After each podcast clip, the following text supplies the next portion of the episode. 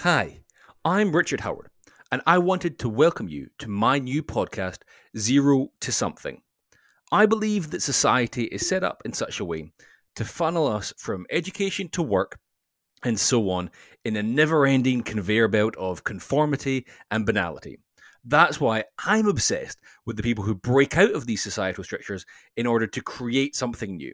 Whether they are writers, inventors, or entrepreneurs, the people who literally create something out of nothing, hence the podcast name Zero to Something, are the people who are driving our society forward.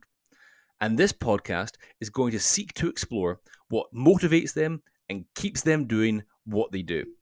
We're going to have some great guests, so please go ahead, subscribe, and share. Thanks.